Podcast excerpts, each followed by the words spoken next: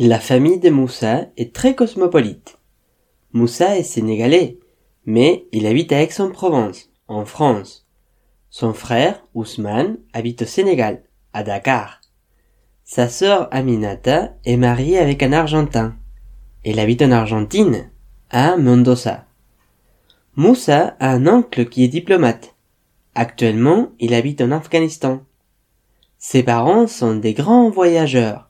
Cette année, ils sont allés au Chili, à Santiago, à Valparaiso, à Punta Arenas. Ils sont déjà allés au Portugal, en Russie, au Maroc, au Mexique, en Australie, en Italie. L'année prochaine, ils aimeraient aller à Londres et à Pékin.